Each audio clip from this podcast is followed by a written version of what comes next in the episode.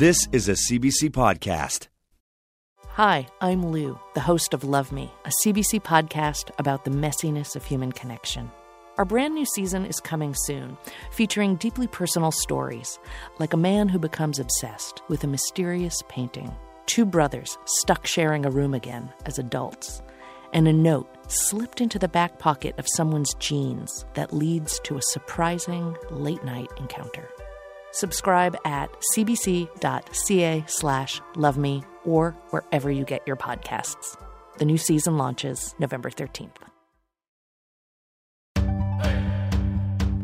Tansi, Aniin, Bonjour, hello, and welcome. This is the standard greeting that I give you every week on the show, and they are different ways of saying hello in Indigenous languages. Tansi is Cree, Anin is Anishinaabe, and Bonjour is Michif. This is Unreserved on CBC Radio 1. I'm Rosanna Deerchild. Language holds culture, history, and identity. But for many Indigenous nations, language was stripped from them in residential schools, putting many in danger of being silenced forever. But now we are hearing those words again. They are being featured on film, spoken in classrooms, and in songs. The feeling I got when I first spoke the first couple words of my language was just, it made me feel like I belonged. When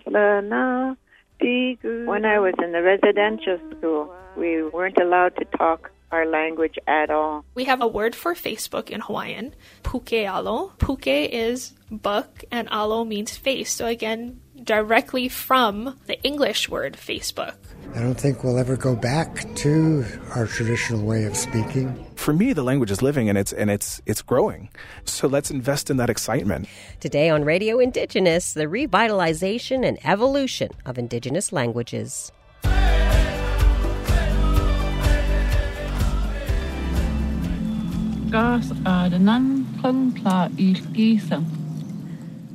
I told you about that movie when it played at the Toronto International Film Festival this fall.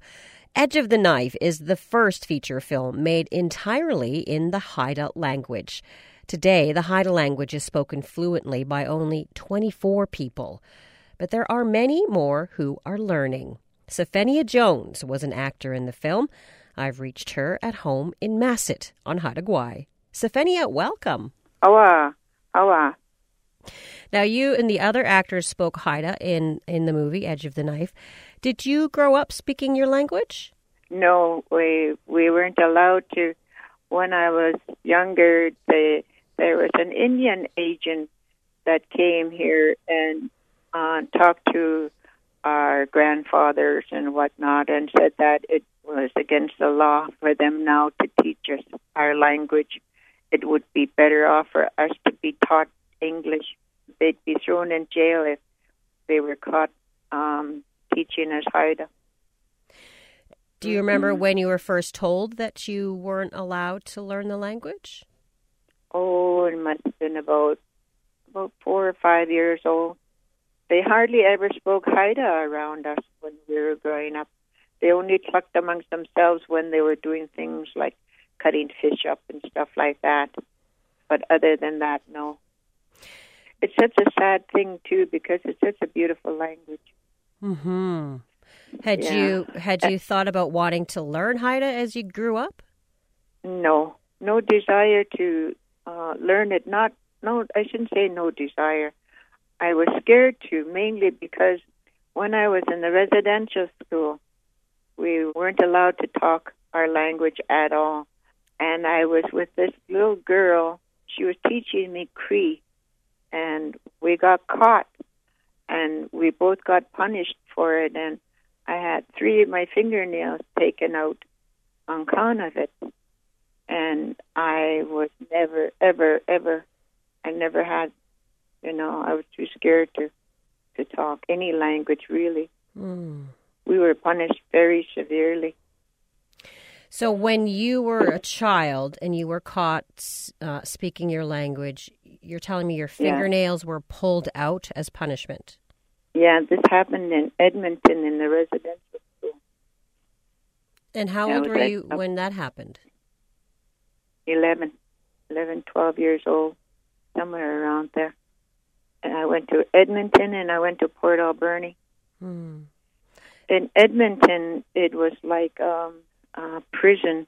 They had bars on the windows and stuff like that, and we were all numbered. They didn't use our names there. The staff didn't use our names. We all had numbers on our clothing.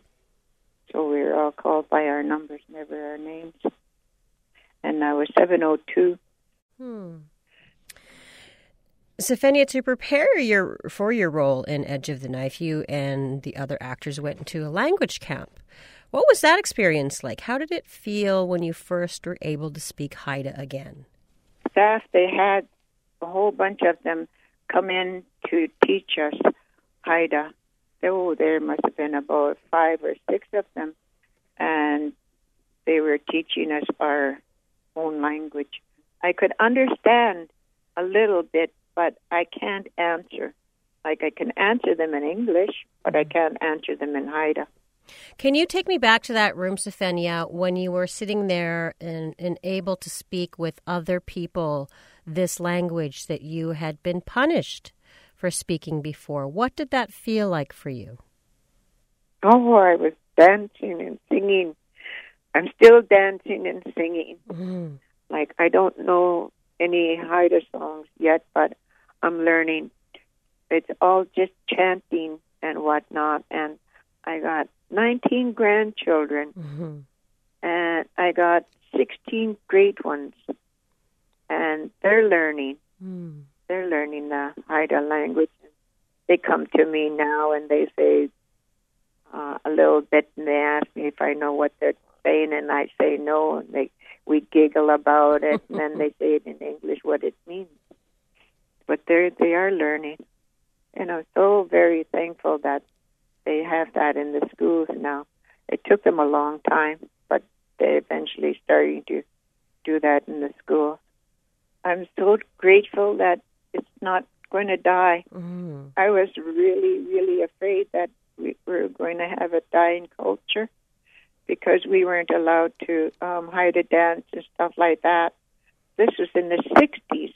We were still putting cardboard up on our windows so that they wouldn't see us Haida dancing and singing. Hmm.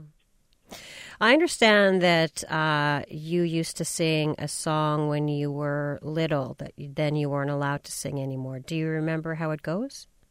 Yes. Can you sing it for me? Aslana digudang. Aslana digudang. Aslana digudang. La guajadagwang. I don't know what it means in English. I really don't. I have to ask somebody that knows. But it still lives in your heart, and that's beautiful. Oh, oh uh, yeah, my great grandmother used to sing that to me Hmm. when I was about three, four years old. Yeah. And now you're singing it to yours. Yes, yes, yes. Well, thank you for speaking with me today, Sefenia. You're welcome. Love you later. Bye. Love you later. Sefenia Jones was an actor in Edge of the Knife, the first feature film made entirely in the Haida language. We reached her in Masset, Haida Gwaii. This is Unreserved on CBC Radio 1 and Sirius XM 169. I'm Rosanna Deerchild. Endangered, extinct, dying. These are just some of the words used to describe what has happened to Indigenous languages. But is it hindering instead of helping? some of the terms that are used within, say, headlines uh, may not actually reflect what is going on in community, or maybe are terms that could, in fact, maybe harm. Rethinking how we talk about Indigenous languages coming up in just a few minutes.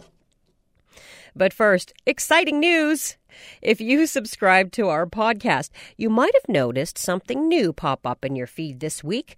It's called First Words, a brand new podcast brought to you by the team here at Unreserved, and it's all about Indigenous languages. Each episode, the guest of the week will tell you a bit about their language, how they learned it, and teach you a few words. Let's take a listen to the very first episode of First Words. My name's Logan Staats. I'm Mohawk, Turtle Clan, Haudenosaunee, and I'm from Six Nations, and the language there is Mohawk. To me, language means, you know, communication, it means tradition, and, uh, you know, it means reclamation. I started learning, you know, just recently. You know, a lot of people from Six Nations and in that area, um, their great grandparents attended residential school. So a lot of that was stripped away from them and, and ripped out of their hands. So a lot of us coming from that area are on this journey of reclamation, you know, and language is a big part of that. And I remember talking to my mother and being and saying a word in Mohawk, and I was I remember how that made me feel. You know, so every time I say one of these words, you know, um, it brings me back to that moment of when I when I first kind of started experiencing the language and the culture. You know, when I was speaking Mohawk, the feeling I got when I first spoke the first couple words of my language was just it made me feel like I belonged somewhere. You know, it made me feel like I knew where I was supposed to be and where I came from. You know, so physically it was just feelings of warmth and, and acceptance. And that's why those words are so important to me. And not only that, um, you know, those are words that I'm able to use day to day.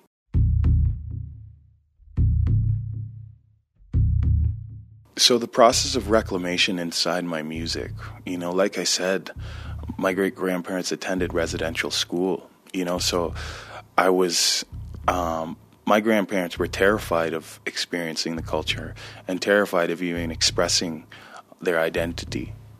You know, so growing up, I didn't go to school on the reservation. I went to school in an urban setting, which was challenging because inside the urban setting, I was still the native guy with the long hair, the dark skin, and the brown eyes.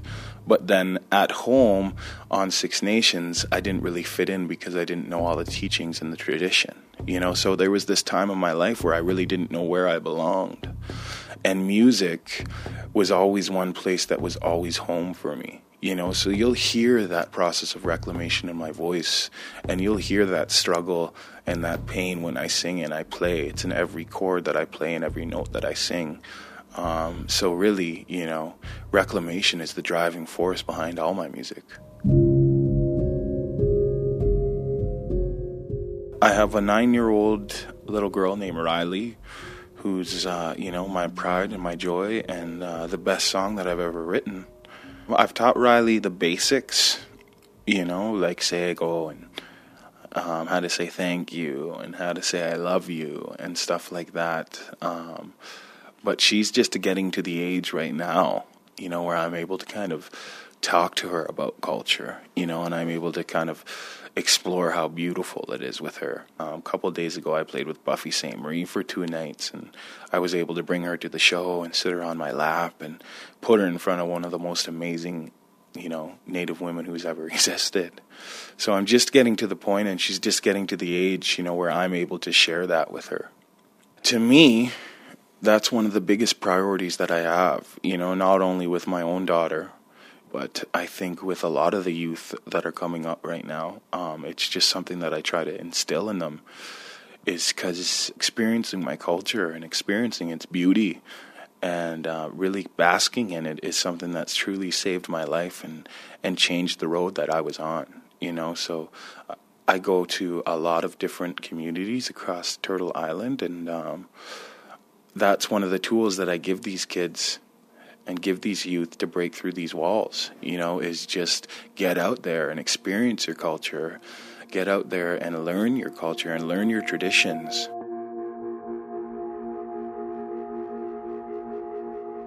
I'm still in the process of learning. You know, I'm still in the process of of taking back the language. You know, and it's it's something that takes a lot of hard work and a lot of dedication. And um, in the Mohawk language, there's lots of just subtle accents that are really tough, like Gonalonkwa.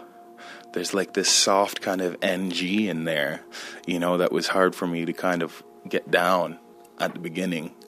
So that was probably my most difficult word, you know, and I'm still in the process of wrapping my head around the language and taking it in. you know, so I'm sure I'll have a lot more information for you in that regard down the road.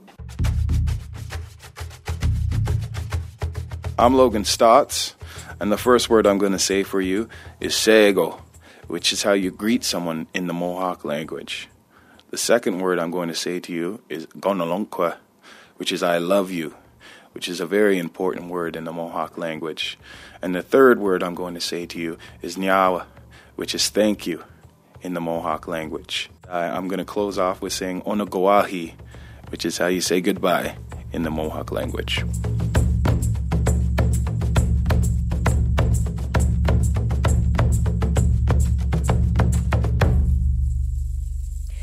That was musician Logan Staats talking about the Mohawk language, the first episode in our brand new podcast, First Words. If you want to hear more episodes with guests sharing words in their languages, head over to cbc.ca slash podcasting or wherever you get your podcasts and subscribe to ours. Then every Tuesday, you'll get a brand new episode of First Words, our Indigenous language podcast.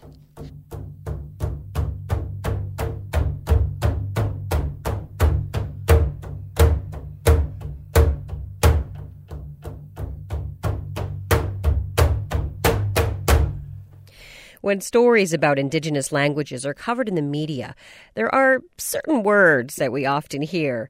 Words like reclaimed and revitalized, but also words like endangered, extinct, and dying.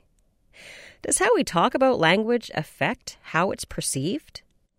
Candace Galla works at the University of British Columbia, where she's associate faculty in the Institute for Critical Indigenous Studies and an assistant professor in the Department of Language and Literacy Education. She is Native Hawaiian, and I've reached her at her office in Vancouver. Hello, Candace. Aloha. Let's talk about how we frame conversations about Indigenous language. In your classroom, how do you and your students talk about language and how it's framed in media? Well, this semester I'm teaching in the First Nations and Endangered Languages program, and it's an introduction to endangered language documentation and revitalization. And every day in class, we start off with language news. And so, what are some things that we've heard about within the last week um, in regards to Indigenous and endangered languages? And some of the conversation that has come up is how some of the terms that are used within, say, headlines um, may not actually reflect what is going on in community. So, you know, some of the words that you just mentioned revitalize, reclaim, strengthen, some words like maybe language extinction or language death. You know, we know indigenous languages have been around for such a long time, but we also know what has been published in, say, textbooks about indigenous languages or indigenous peoples isn't always accurate. And sometimes the language that's used talks about language extinction, where in fact the language is still thriving and so when, you know, indigenous students are reading these texts, whether it's in media or whether it's in book form, this can be very challenging or problematic for students coming from these communities because in fact they still exist. And so this just becomes this challenging narrative that that you see uh, perpetuated in in different forms of writing. Hmm. Can you give me an example of the impact of using this kind of language when talking about Indigenous cultures has? Yeah, so I share um, one example with my students. I, I experienced this when I was a graduate student at the University of Arizona.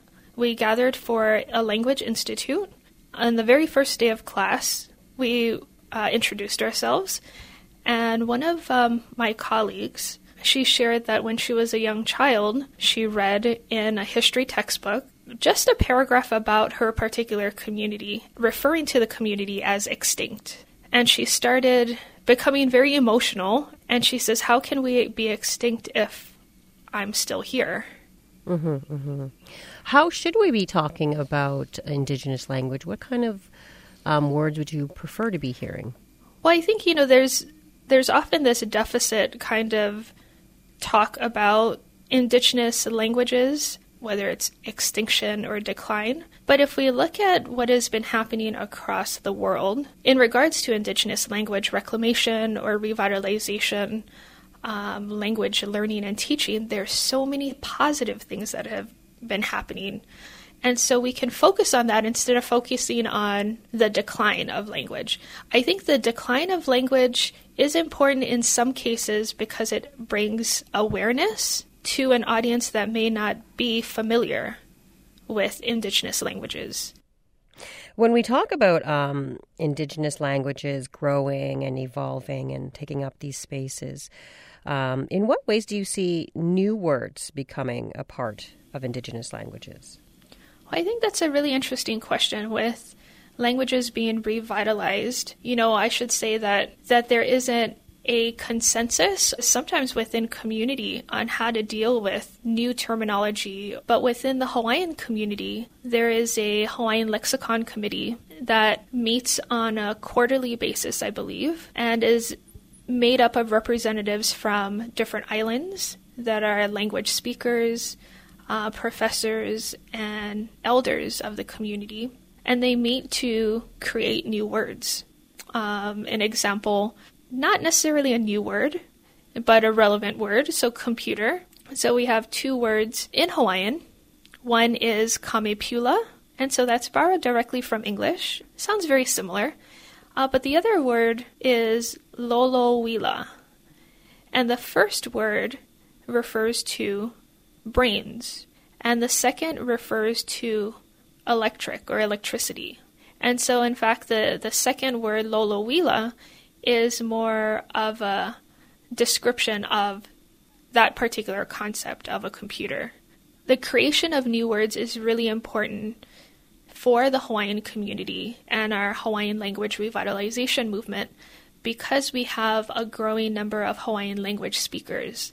Candace, when you talk about um, the evolution of language, and you gave a great example of computer in, in, in the Hawaiian language, and now that we're seeing uh, more and more young people um, going back and learning their language, do you think that there is a responsibility or a movement um, for these young people or by these young people to create these new words like smartphone and you know, when we think of youth learning language, youth are very creative. And what we find in Hawaii is sometimes we're searching for a word maybe as adults who are maybe second language learners of Hawaiian, but in fact, the youth, because they're growing up with the language, they already have a term for it. And so, you know, we can really look to our youth to not only inspire us, but see how they are actually communicating in language. We have a word, a word for Facebook in Hawaiian, called puke alo, but puke is book and alo means face. So again, directly from the English word Facebook. So again, if we could describe it, maybe it would be something different.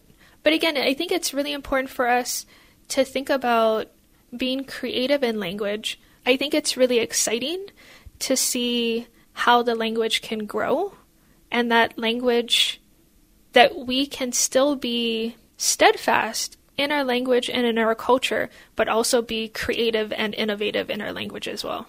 Mm-hmm. Candace kinanaskomitin, which means thank you in Cree for talking with me today. Mahalo nui loa. Thank you very much. Candace Galla works at the University of British Columbia, where she's associate faculty in the Institute for Critical Indigenous Studies and an assistant professor in the Department of Language and Literacy Education. She is Native Hawaiian. The technology we use in our daily lives runs smoothly because of programming language. C, C Sharp, and Java are just a few of the popular programming languages out there. But did you ever think that these type of languages might exclude people who don't speak English? Well, a team of Hawaiian programmers did. So they decided to rewrite C sharp in Olelo Hawaiian.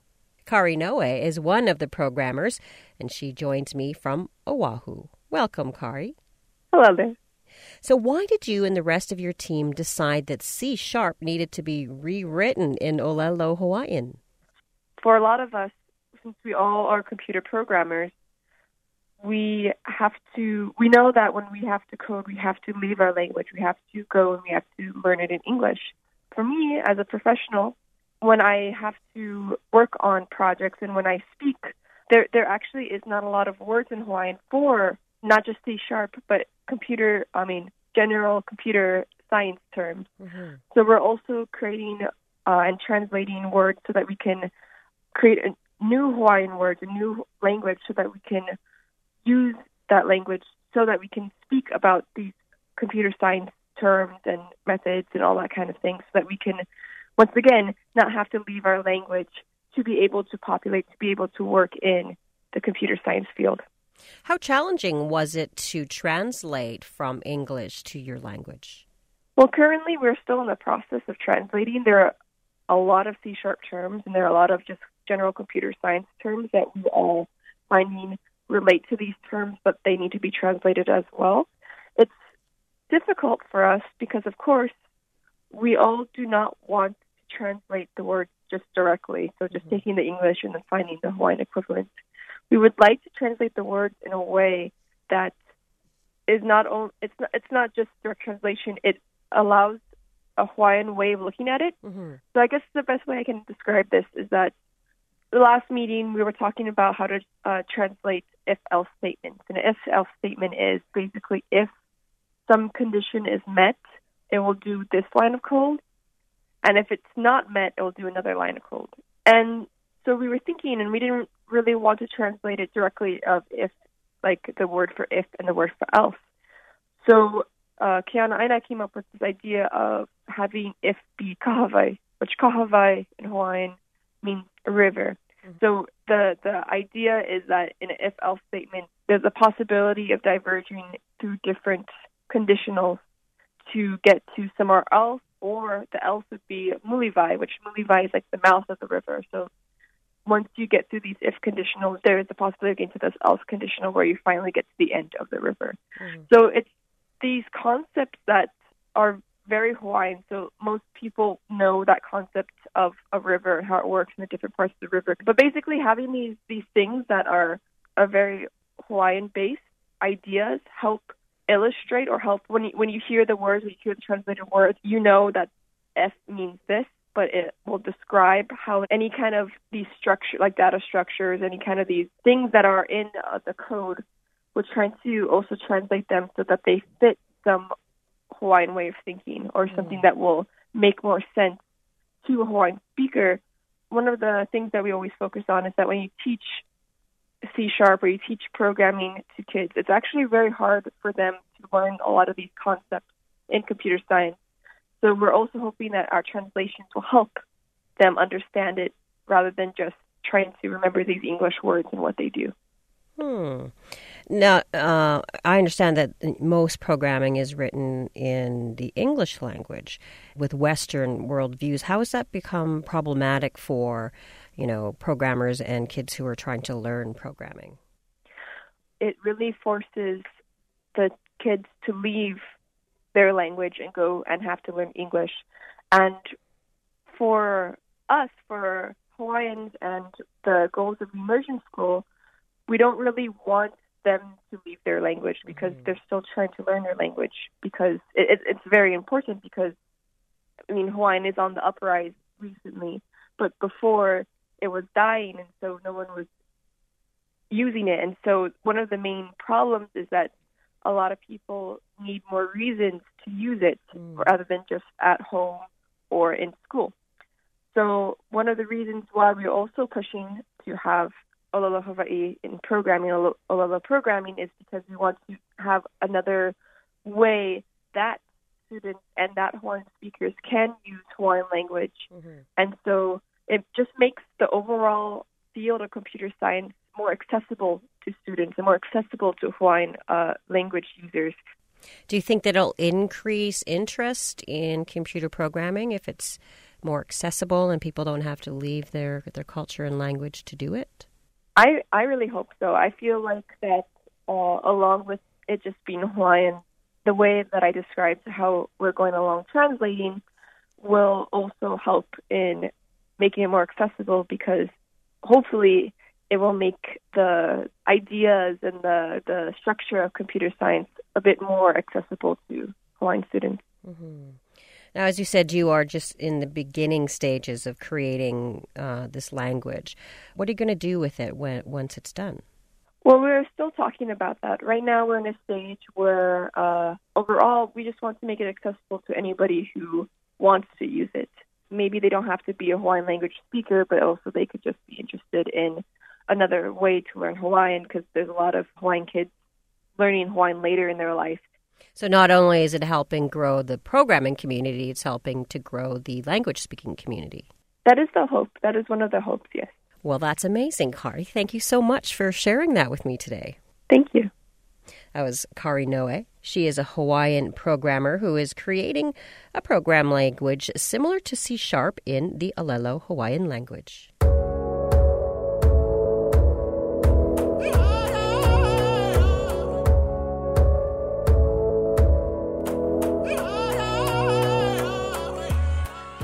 One musician who weaves his traditional language into his music is Polaris Prize winner Jeremy Dutcher. He went digging through the archives at the Canadian Museum of History and found 100 year old wax cylinder recordings of traditional Wolastoqey songs. And I really struggle with this because a lot of people want to want to frame this as you know singing in my dying language and you know the, all the always this uh, narrative of like death. And and you know dying language. But for me the language is living and it's and it's it's growing. So let's invest in that excitement. For me that's that's one narrative that I think is really really important out of this whole project too is is is honoring all of those people that are doing the important work of language revitalization and supporting the young people that really want to learn uh, yeah. but maybe don't have the access to resources.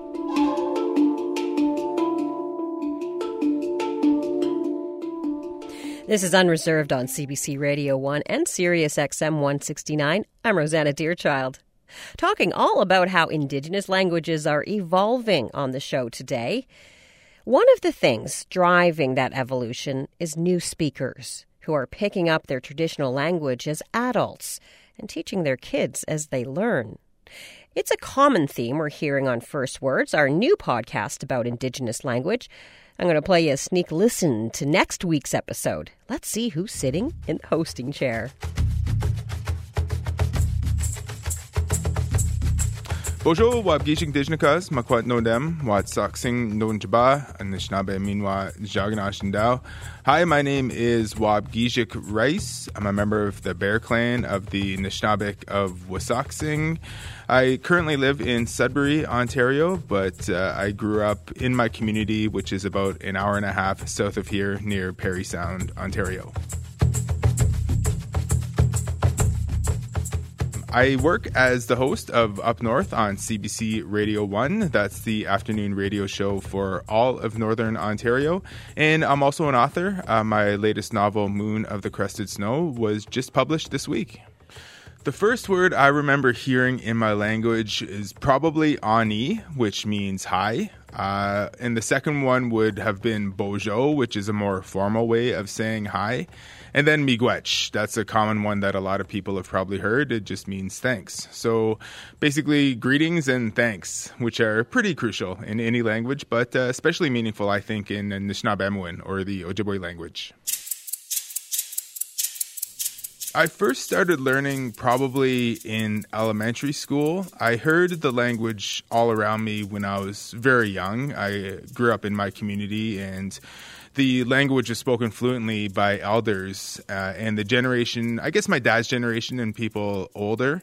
Um, but at that time, there was still quite the shame attached to speaking the language, thanks to residential schools and the Indian Act and, and day schools and other oppressive and assimilative measures. So I heard it pretty regularly, but I didn't always understand it because people didn't converse with us, uh, the younger generation going to school, once you know we entered kindergarten, that was part of the curriculum, having you know a half hour or an hour of Ojibwe language every day. But even that isn't enough to really establish fluency in anybody. And if it's not being spoken in the home, then it's not going to really stick, I don't think. So the language is something that's always been there for me. It's there are words that I've consistently heard throughout my life. There are phrases and dialogue that I understand as a result of that, but I'm nowhere fluent and that's due to a lot of a lot of reasons.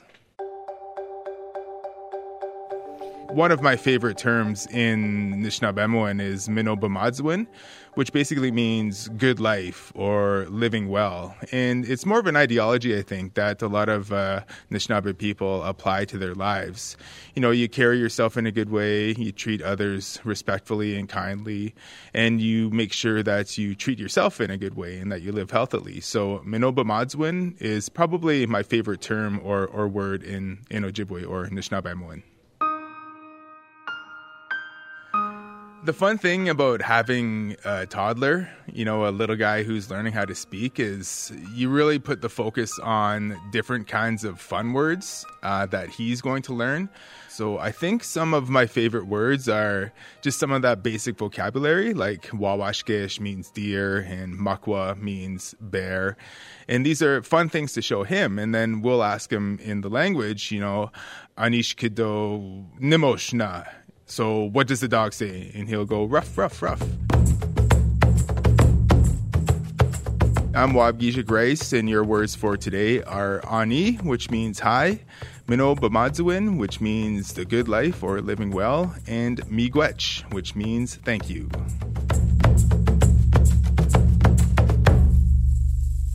Waubgeshig Rice is a CBC radio host in Sudbury and an author. His latest book, Moon of the Crusted Snow, is out now. If you want to hear more episodes of First Words, our brand new podcast all about Indigenous languages, subscribe to the Unreserved podcast, and a new episode with a new guest host will pop up in your feed every Tuesday. This is Unreserved on CBC Radio 1 and Sirius XM 169. I'm your favorite cousin, Rosanna Deerchild. And just want to let you know about an exciting show we have coming up. Make sure you tune in on December 16th for a special concert episode of Unreserved with the one and only William Prince. But I love you now like I loved you then. Every day a friend. Hold you close until time amends the time we have to the time we've spent. You heard it here first, so mark your calendars and make sure you tune in on December 16th. Between the Yukon and Alaska, there are about 160 fluent speakers of the Tlingit language. 20 of them live in Teslin, Yukon. In mid November, the Teslin Tlingit Council sent a group of elders by bus and ferry to Juneau for a language summit called Voices of Our Ancestors. Speakers of three different Indigenous languages came together from Southeast Alaska, British Columbia, and the Yukon. The CBC's Claudiane Samson has more. Oh, hard. Why is our language hard to teach each other sometimes? What does it need to improve? My name is Fred White. I'm uh. I'm a Thunderbird from uh, Dry Bay to Alsek River area in Gulf of Alaska. I'm the, considered the youngest fluent speaker of Tlingit. I'm 64 years old years young. We don't want any troubles to be among us. Sitting in there and working like what I'm doing right now, I'm spontaneously translating the elders speaking in Tlingit. You know, they're they're having a hard time. It's it's a pretty sad situation. Like even myself, um, as fluent speakers, we hardly have anyone to speak with, converse back and forth with, you know. And it's it's a tough situation. You know, I was raised by my grandparents, um, Tlingit being my first language, and um, I always went out and seek people that would speak Tlingit, and I always kept losing them, and I kept losing them, and that's the way it's, it's been all this time. I don't know how I could explain it and think it. Uh, yeah, English. Uh. I am concerned. I see our, our language changing quite a bit today. You know, it's just like anything. Um, a lot of research that I've done on our language. I've seen a lot of uh, through the years. We're living in a new world. The world's changing. Technology, you know, a lot of different things are happening, and you know that's going to happen with our language. Our language is going to change. There's going to be new words for that we say in our language for different things that are happening. And um, but I don't think we'll ever go back to our traditional way of speaking. Um, that's just the way it is. It's kind of an emotional time for me right now. You know, thinking about that and and being here. I I just took a break and I was sitting there, sitting back in the back there, looking at the elders that we do have. Um, the best I can do is I go out and I comfort them and I speak to them and think it. And a lot of the time I'm finding now too, um, when I speak to them, like the way I learned to speak, I don't get the replies that I thought I would get. So you know, they're losing their language too. Maybe it's old age. You know, I don't know. That was Fred White, one of the Tlingit language speakers who took part in the Voices of Our Ancestors Summit in Juneau, Alaska. That's it for this week's episode of Unreserved. We'll be back in this radio space next week for more community culture and conversation. This episode was produced by Zoe Tennant, Kyle Muzyka, Stephanie Cram, and Anna Lazowski. Special thanks to Ruby Buiza, Ben Shannon, and Ann Penman this week. I'm your favorite cousin, Rosanna Deerchild, coming at you from Winnipeg in Treaty 1 territory. Thank you for listening to Unreserved on CBC Radio 1. Ekosi.